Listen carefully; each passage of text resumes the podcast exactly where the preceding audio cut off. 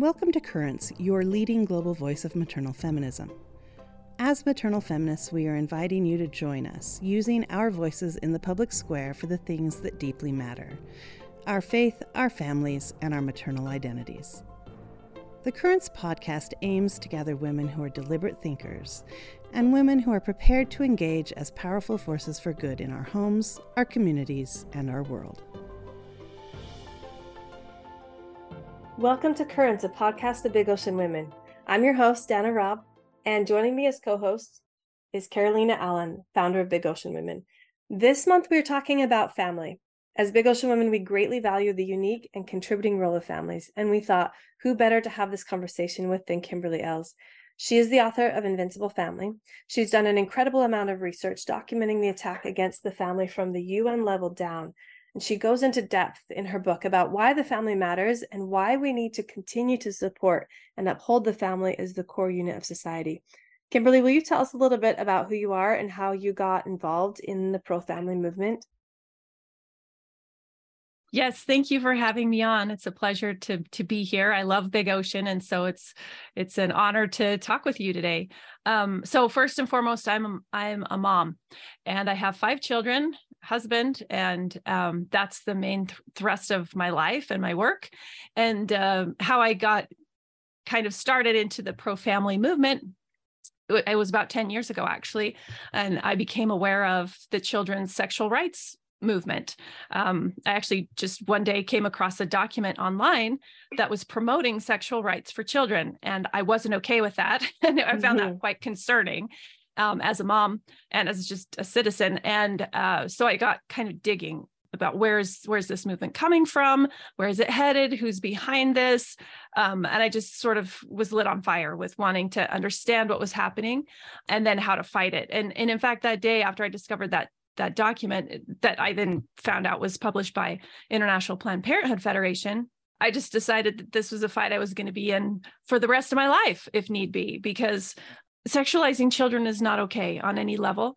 And the family destructive elements that are tied into the movement to sexualize children is especially concerning. And so, anyway, as I got kind of started down this road, I learned more and more, got involved with a wonderful group called Family Watch International that you know took me to the united nations and that's when kind of my eyes were even more fully mm-hmm. opened mm-hmm. to understand that you know the war on the family is not just some uh, unorganized here and there effort but there's a global effort to crush the family and that's why the you know part of the title of my book talks about you know that the the cam the global campaign to crush motherhood and fatherhood can't win mm-hmm. and um in the end that's that i think is true. In the meantime we've got quite a fight on our hands but there's people like you who are who are in the fight and teaching at home and doing what we can for policy both locally and globally.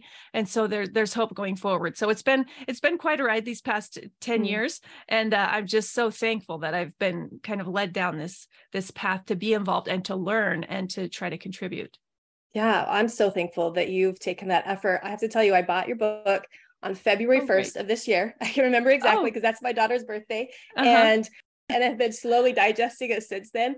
Uh-huh. And I thought that I was aware because I've been to the United Nations with Big Ocean Women and I mm-hmm. have read a number of things, but your book even brought more things to light and just surprised me at how how long this has been going on mm-hmm. this fight to crush families. And I also want to say it just it's phenomenal. Your work is phenomenal. I love your way with words, your ability to put things together, and um, just that wealth of knowledge that you've been able to compile in this very readable um, text. So thank you for putting that together. I think it's essential. Thank you.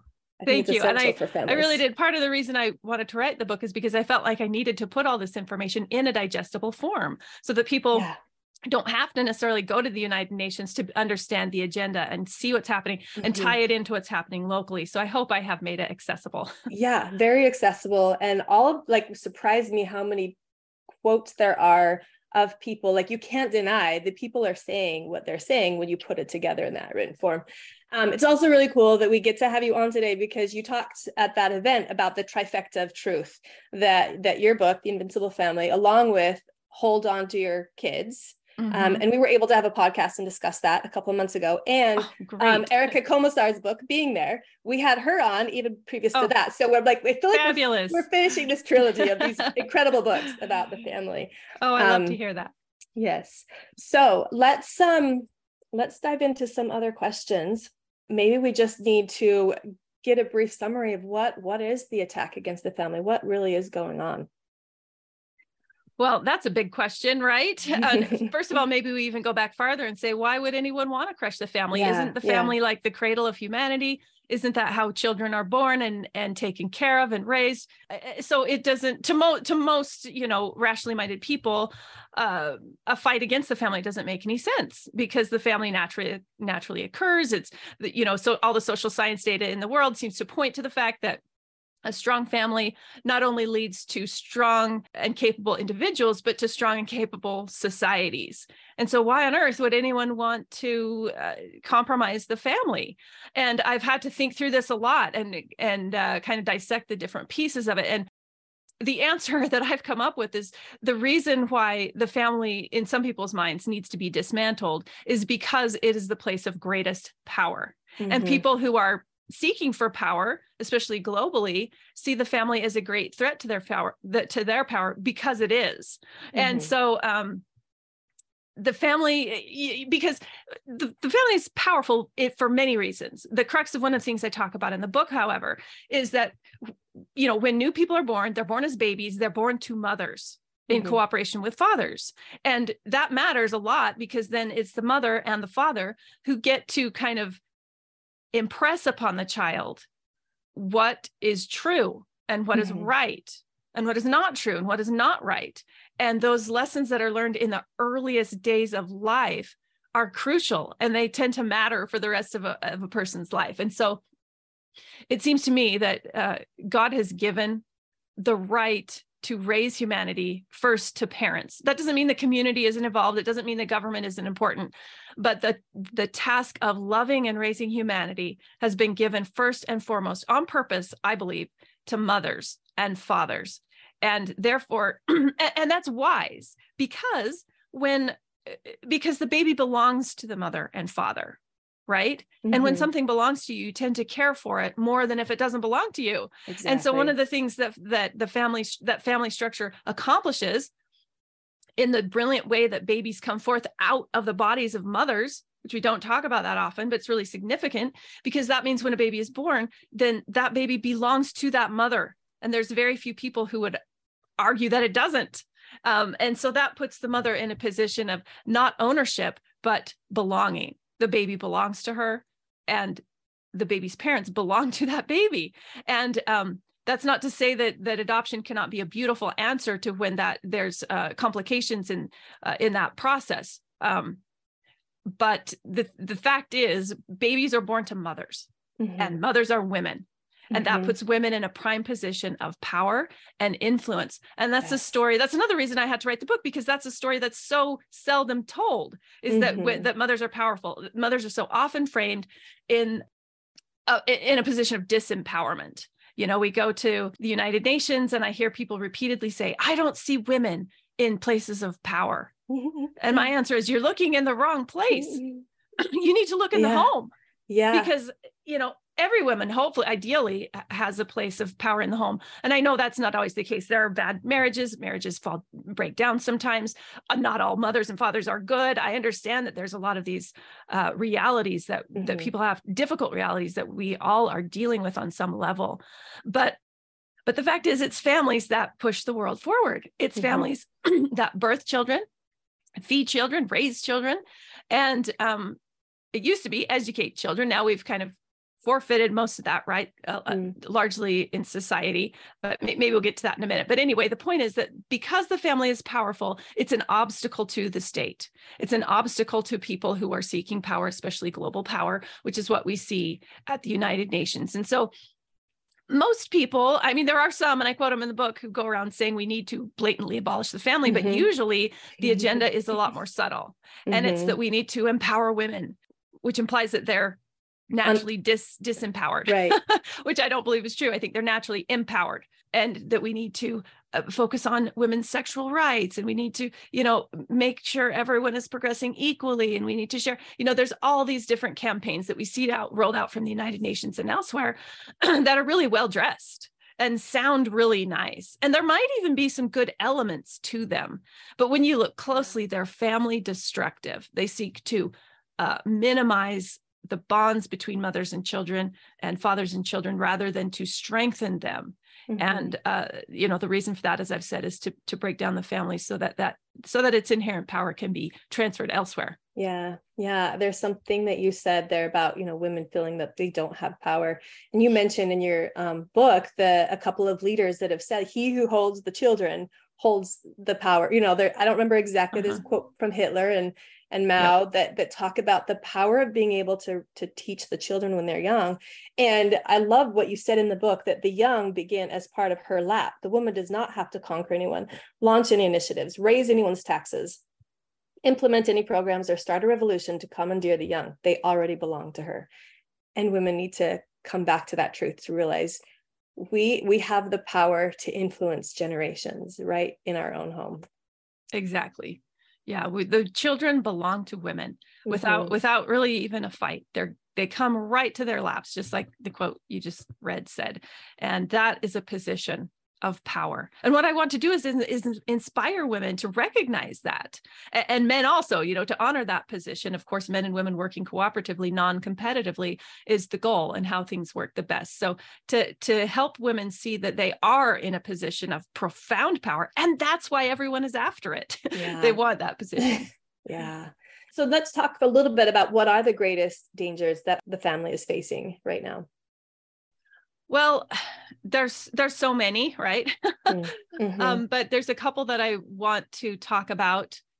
So I, I talk kind of in depth in the book about uh, these various social agendas that are being pushed forward and how they're affecting the family. And I want to couch this in the in the writings of a feminist that I discussed in the book called Shulamith Firestone, and she mm-hmm. um, taught some some really profound things that she was right on the money. It's just that her her approach is completely wrong. So, for instance, um, she also recognized that women are the key to uh, a privatized society. So she said that the the reason why socialism has not worked so far, either on a micro or macro level, really to any degree, is because we have not been able to sever the special cord tying connection between mothers and babies and that's really significant that she stated it that way and and it's because that's what makes things private. A woman believes that the baby belongs to her, which is a private notion, which is against a communal or communist or socialist notion.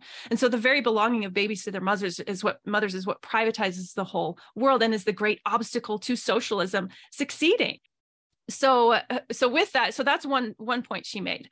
Another point she made that we're seeing kind of explode at this point in our society. She was writing in the 1970s, but the things that she wrote turned out to be quite prophetic.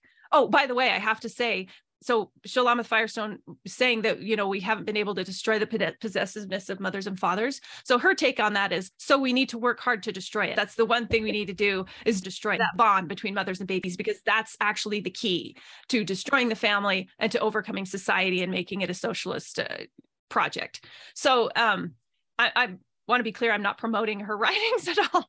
I'm very much on the opposite side of the, the fence. But the, another thing she said that we're, is now becoming very important is she said that the goal of feminist socialist revolution is to eliminate the sex distinction itself. Mm. So eliminate the the differences between men and women at all. So it doesn't matter. So it would not matter legally, culturally, socially, or in any way if a, if the body of a person were male or female that would be a non-issue. So that's so interesting. And i've spent a lot mm-hmm. of time years thinking about this. And and she says that then the result of that will be the undermining of the family and what she says quote the disappearance of motherhood.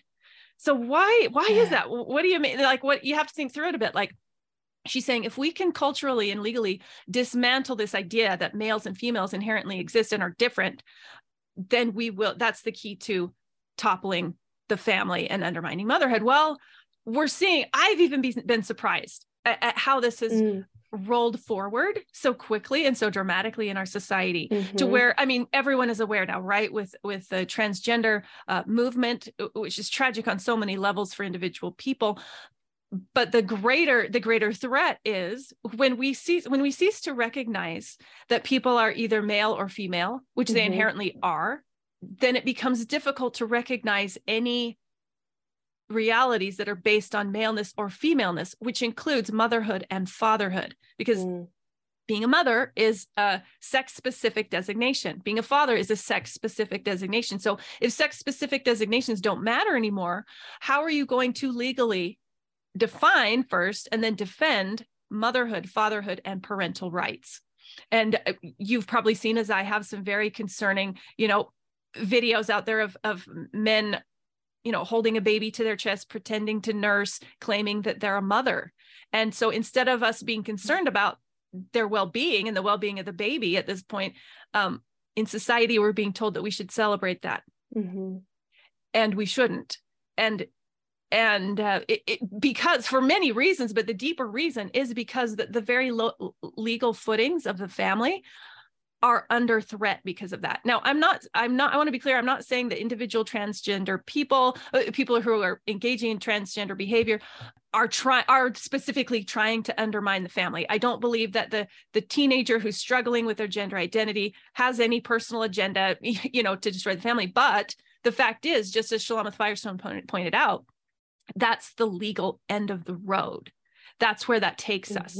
And so there are people in the agenda who do want to, as you know, Firestone said, undermine the family through undoing the biological realities of male and female and making them mm-hmm. totally mm-hmm. irrelevant. I hope that made sense, but I think that's one of the main threats to the family today on a deeper level. And we right. can talk, you know, maybe in a minute we'll get into our specific families um, but that's that's a more global more broadly social threat that i see is the undermining of male and female itself.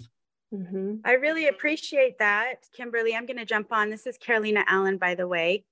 Um, and i i so value your insights because i think at the very core they wrap up what we at big ocean women call the movement of maternal feminism which is this need for women to realize and recognize their empowerment that they already have, that this biological connection that they have to directly influence the rising generation is the greatest superpower there is. Mm-hmm. Because what we're seeing now and what you've laid out is the global obsession, really, in every way, shape, and form to usurp that influence. So, just the same way that a big marketing company would, that they just are looking at every single little way in which they can grab your attention and pull you in a little longer. All the algorithms are designed to um, draw our attention towards something, to be fixated on it.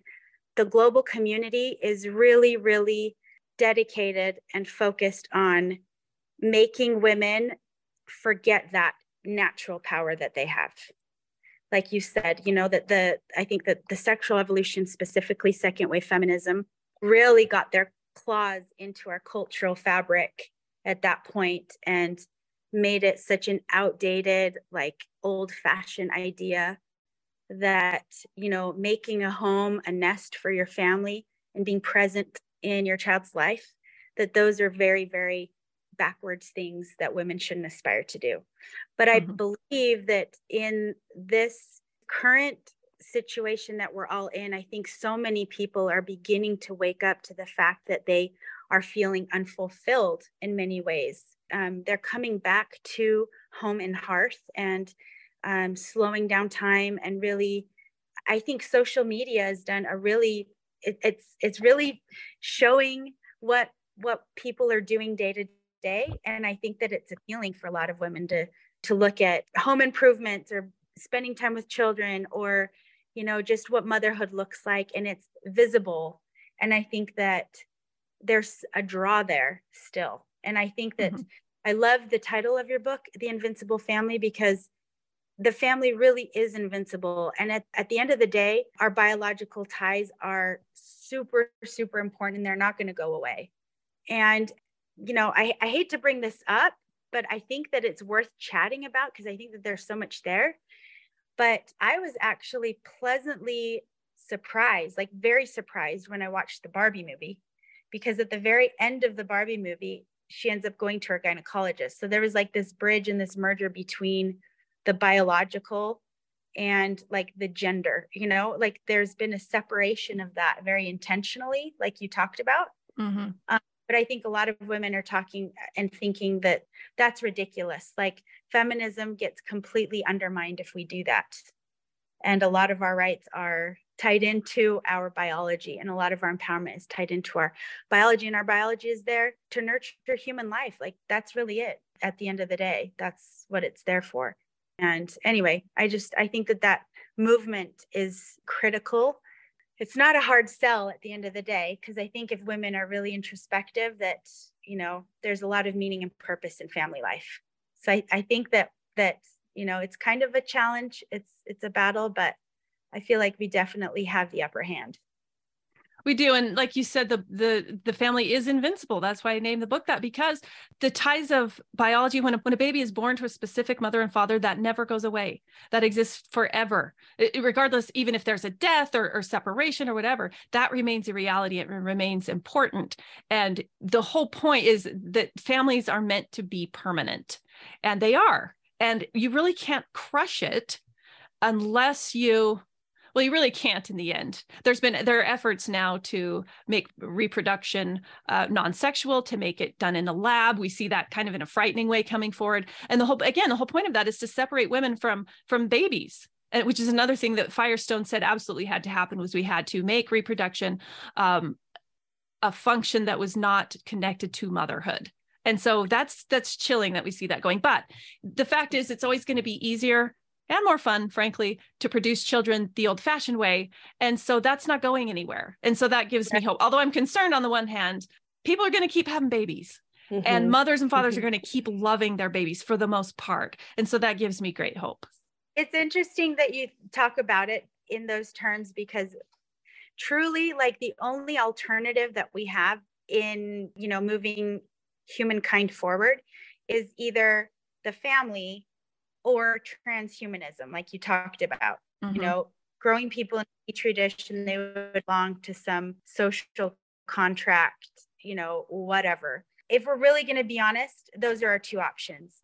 And we have to also be honest that if we write if we write the family out of it, then we write women out of it, and women will become even greater second class citizens. If we think that we had it bad throughout history, how wrong are we when it gets turned over to the transhumanist agenda? Women will be completely obsolete. And I'm calling it out. The solution to women's empowerment is to see that the family unit is that basic building block and to hold on to it as a society.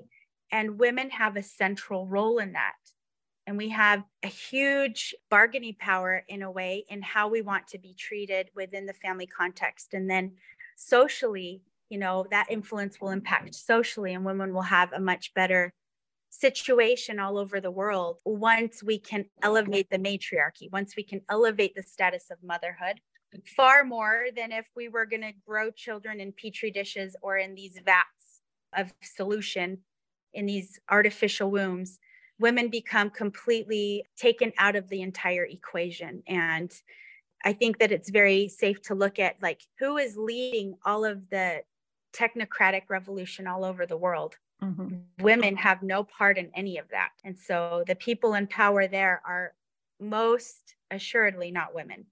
And so if we're going to improve humanity, then we need to protect um, and safeguard the family and then put women as central key players in their empowerment within that sphere of influence. Right. And the whole agenda that we're discussing about you know getting rid of motherhood and producing babies in different ways that's promoted on the grounds of equality.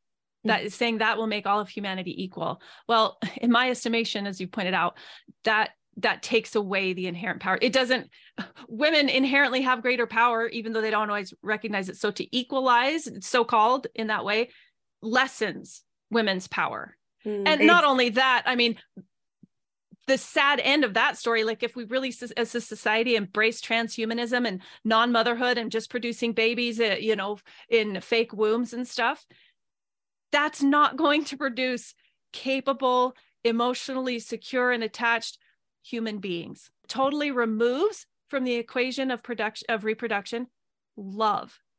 Mm-hmm. That cannot be the importance of that cannot be overstated. And just so happens that mothers and fathers excel at loving their babies and that mm-hmm. matters more than anything else anything else and w- if we're trying to you know promote equality on the grounds of well if we if we get rid of reproduction that gets rid of that whole hard thing that women have to do it also gets rid of what they're very best at and where they excel and where their greatest power is and um right. and and it eliminates what new human beings babies and children need most which is a mother mm-hmm. and a father that's it that's what needs the right. very most and then those of course the mother and father work to provide the other things that the child needs and the state cannot and never will care about a child in the way that a mother and a father do.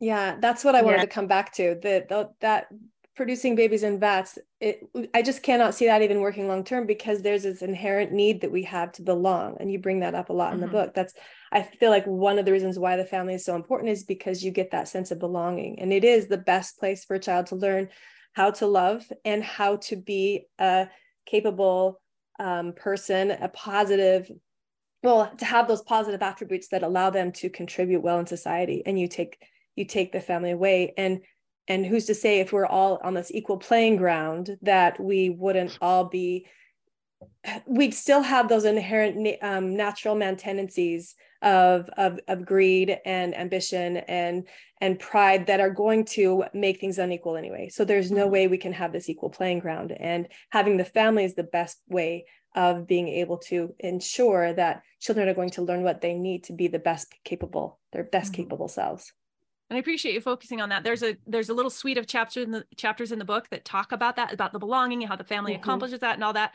and it so few people want to talk about that when I do interviews because it's less sensational than like the children's sexual rights movement, but yeah. really it's equally as important and vital. Yeah and it underscores what we're it really talking because... about when we eliminate the family. We eliminate the the foundation of everything.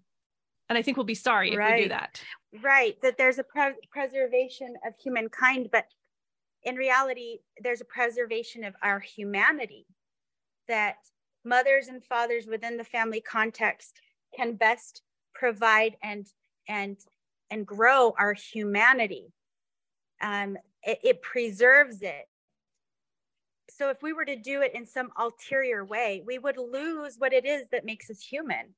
Like you talked about, Dana, um, our emotions, our our social capacity to collaborate and cooperate and completely artificial and robotic.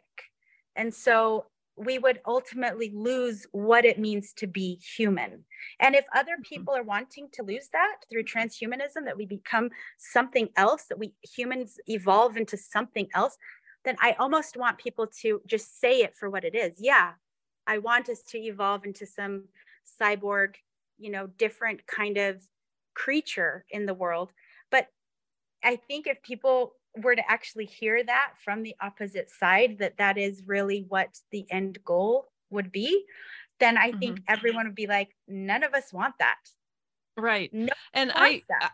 yeah i do i don't in the book i don't work from religious arguments uh, uh, very much at all um, so that it's more accessible to a wide range of people but um, i do point out and I'll point out now that life just makes a whole lot more sense if there's a divine design behind it. For instance, like you're talking about, I've often thought like God was capable of making he like he made ants and bees, right? And they're very organized and they're everyone just fills their little slot. There's not really a lot of individual expression in an ant colony or a bee colony. And so God's capable of making creatures that just operate almost ri- robotically and that are just kind of obedient and do exactly what they want and fill their social role exactly and then they for a short period of time and then they die. So and i think maybe i thought maybe god that gives him a sense of you know peace that he has some creatures that do that. But his children people us don't operate that way. And god doesn't want us to he maybe it was possible that he could have created human like creatures that just operated you know automatically doing some prescribed thing that he wanted to have happen. But that's losing the beauty of of life itself being able to make choices and learn from the bad and embrace the, the good. And it, there's very little nobility in doing right because you're forced to not even understanding why it's right or wrong. There's no no nobility in that. But there is nobility and greatness in learning what is right and what is wrong and choosing the right way choosing the good the noble. And that's i feel like what what god wants for us. And even people who maybe don't believe in god there seems to be a great agenda in evolution or in the universe to help us become capable and loving and to experience belonging in families. Because even if god didn't create families the way he did someone did. I mean there's that's the way then evolution happened why there's mm. way easier ways that reproduction could have happened, but it seems very core and very important mm-hmm. that people belong to each other and it accomplishes mm-hmm. something greater than what exists in ant colonies or bee colonies or whatever it is. There's an element that is so much more vital and noble that we as human beings are. And so, kind of the whole opposition that you're talking about doesn't recognize that thinks oh yeah wouldn't it be great if we all functioned you know in our little roles and anyway so we we we lose what it means to love if we lose the family and we lose free will mm-hmm. ultimately i mean mm-hmm. i think that the family unit ultimately preserves free will it preserves the individuality and the whole potential of a child you're not looking at them as a worker bee you know mm-hmm. trying to mold them into you know just a, a function of a cog in a wheel but you're looking them as a whole human being with emotions with the spirit with a with a mind. And and as parents you know ideally you see your child and you cultivate them up to be you know the very best version of themselves. And i feel like in the world it's a it's a challenge that is hard enough without these conspiring minds trying to dismantle it. It's a challenge in and of itself and how beautiful would it be if if the broader society saw the family as as the unit that has the greatest hope to preserve humanity and offered more support you know, how amazing would it be if we changed the tide and offered more support for families, more support for mothers, more support for fathers? If we strengthened extended families to be that fabric of society that can really uphold and strengthen the family, we would be living in a radically different world. Mm-hmm there's a phrase in your book if families help their own members the entire world is helped because everyone is inescapably part of a family so a lot of the world's ills that we are dealing with right now would be resolved if we were focusing more on the family. Would you speak to that a little bit, Kimberly? Yeah, and that's something like uh, I mentioned Family Watch International before, and one of their kind of taglines is family based solutions to world problems. And that is it. So often, we, when we want to solve world hunger or whatever the world problem is, we kind of look past the family or over the family to some greater you know government solution or other solution and and i'm not saying that larger entities can't be involved but the real answer is to have each family be self-sufficient and self-productive and and the, the, if there are huge problems in society, they are most likely rooted in the home. There is the element, of course, also of corrupt governments, which which you know causes a lot of problems for families. So that also has to be dealt with on a macro level.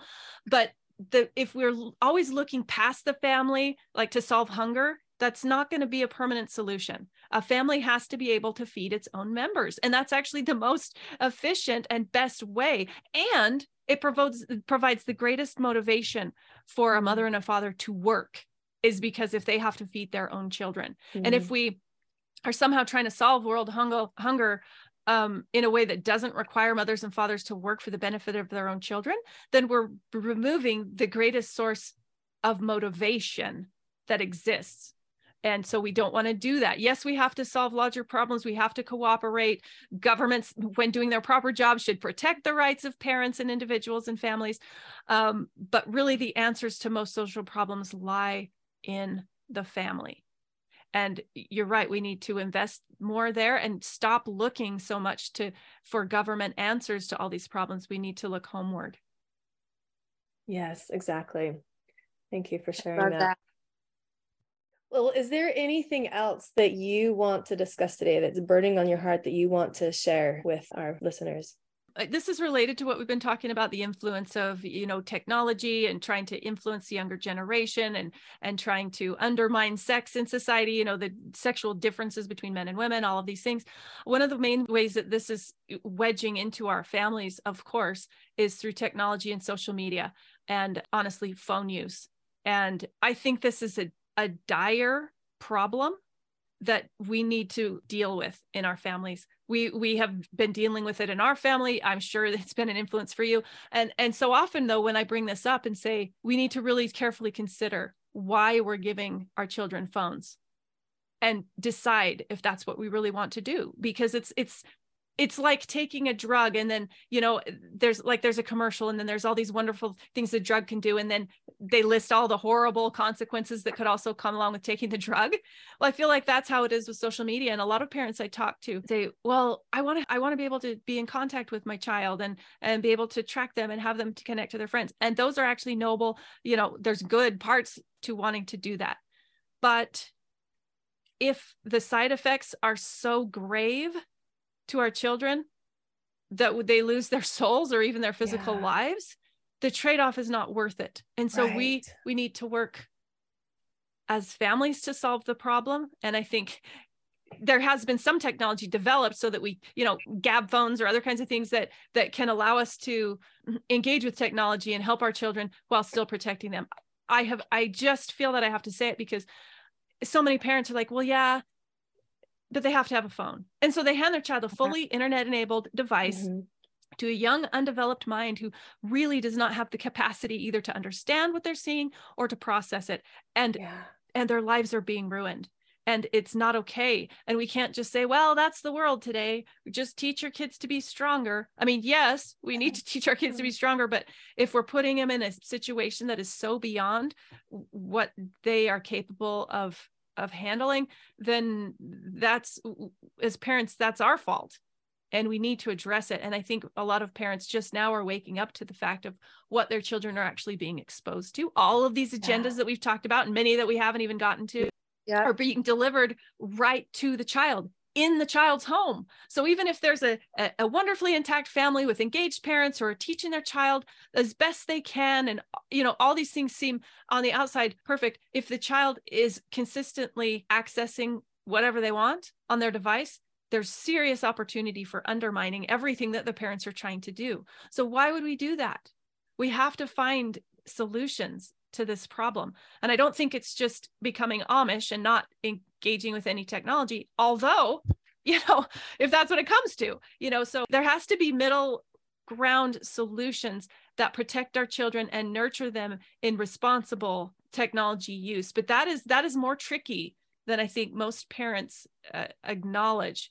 And um, it's it's rough and we need to we need to be aware and not just say oh well they'll they'll figure it out oh yeah. they may not one right. of the coolest things that i've ever heard um, is coming out of new york a teen named logan lane created what's called the luddite club where teens are just ditching their phones and they're going out to parks and having conversations and having picnics and and engaging in sports and doing all these things and they're claiming their life again and there's a movement mm-hmm. coming from their own peers sometimes it's hard for parents to enforce because they you know teenagers are already fraught with so many challenges where you know parents are doing their best trying to you know preserve their relationship with their kids and a phone would be like just devastating. So parents don't want to cross that bridge. They don't want to become their kids enemy and they would become like a social outcast. But what's happening in lots of places is that kids are feeling just recognizing themselves that they aren't feeling fulfilled and they are making the steps. And so it's coming from their own peers like it's becoming cool. Mm-hmm. um and i think that you know just showcasing those things and spreading the word that there's even you know that even exists. Um do you remember back in the day when like going to a thrift store was an embarrassment? Mm-hmm. now it's so trendy everybody loves to thrift. And they go to these places and I went yesterday with my family and to these this place called the bins and they're just these bins of clothes and I would say 90% of the demographic there were hip cool kids So I feel like every time that there's this big pendulum swing, it kind of starts to come back. And I think that what we can do is point our kids in the direction that there are actually more kids than you think that are leaving their phones for times. And I think that kind of coming about it in this in this new way, like that it's, you know, it's it's a it's a new trending thing to have meaning and purpose in your life and to use your time wisely and to feel fulfilled. Who wants to be, you know, one of those statistics on social media of you know just the crazy emotional harm that's happening to youth mm-hmm. I appreciate you highlighting that. And that's a very hopeful movement. And even that children themselves are feeling like, okay, kind of hate my life. Why is that? I'm going to do something drastically different. That's super awesome. And it, this ties back into the book we mentioned, you mentioned earlier, Hold On to Your Kids. Mm-hmm. And it, that what really helped me, so many things from that book, but was the idea of peer orientation. And when a child ceases to be oriented to their parents, which should happen, which is the whole point. Children should be oriented to their parents early in their life. And then when they become peer oriented, um, that becomes a very big problem. Yeah. Of course, children are going to eventually disengage from their parents, but they shouldn't cease to value what their parents think. Anyway, he explains that in great detail. And so, what, what I think is happening with phone use and social media is people are becoming not just peer oriented but stranger oriented like mm. children are valuing what some influencer some stranger on the, this little screen in front of them is teaching them more than what their parents eh, eh, are teaching them and what their whole life experience mm. has brought to their lives and so when we hand our children a phone we're handing them the device to orient them somewhere other than us and that's kind of maybe kind of the core yeah. of the problem. And interestingly to kind of go back globally on this when you know we were at the UN this year at the Commission on the Status of Women in March the whole thrust of the entire conference was digital rights. And I, I, could go on and on about about that whole thing but one class I went to in particular was called a phone of her own. And one of the heads of UNFPA was there. I spoke to him, and the whole event was advocating that all women and all girls don't know what the definition of that is. I asked him afterwards and he couldn't provide a definition. All women and girls should have their own phone and that that is a human right. Yeah. So that's very interesting. Why would these yeah. global entities wanting mm-hmm. to be mm-hmm. making sure that yeah. every woman and girl has a phone? There's so many so many disturbing reasons. I mean, very, not least very, of all data tracking and whatever but they want they want their agenda be, to be delivered yep. directly to children on their own device which gets in underneath everything that parents are trying to do and can completely undermine it. And so this isn't just oh phones are bad. There is an actually a global movement to make sure that children are on phones all the time. You know, when you realize, oh, there's a global movement trying to get my child to do this, maybe I should be aware of this. We definitely should be aware and be looking very carefully at the choices we're making with technology. I'm so glad we ended on that note, honestly. Yeah. For any parents listening today, to recognize that there is a very concerted, very organized effort to dismantle the family. And one of the biggest tools being used now by uh, the global cabal uh, is is tech and phones with children, and don't let that wedge pry your children away from you. That we have got to assert ourselves, feel empowered, um, and and work. You know, Big Ocean Women. One of the best things that I love about our organization is that we have local chapters meeting. So if you feel alone in this, join a chapter come and meet with other moms and feel your power, reclaim it, remember it again. And you're not alone in this. You know, there are so many women out there that have similar values and that are meeting together and feeling that empowerment. And we're doing things about it. So come and join us. Kimberly, thanks so much for joining us today. And Dana, thanks for hosting. Yeah. Kimberly, will you let us know where we can find your book and where we can help support the work that you're doing? Yes. And first of all, I love Big Ocean. I just love the mother focus, the home focus, everything that you guys do. I just think is brilliant. My book has been mentioned. It's The Invincible Family. The easiest place to get it is on Amazon. You can also go to my website, which is invinciblefamily.com. But what I hope you'll do is that you'll follow me on Substack because that way you'll if you're interested in these topics you'll regularly you'll be added to my email list and you'll regularly see everything that I'm writing. And so that's at kimberlyells.substack.com. So kimberlyells.substack.com or just Google Invincible Family Substack. And that way you and I can be connected and you can hear uh, what I'm trying to do is address global concerns and also individual family concerns, how we can be aware of global threats, but still live joyfully in our families today. So that's where people can find me.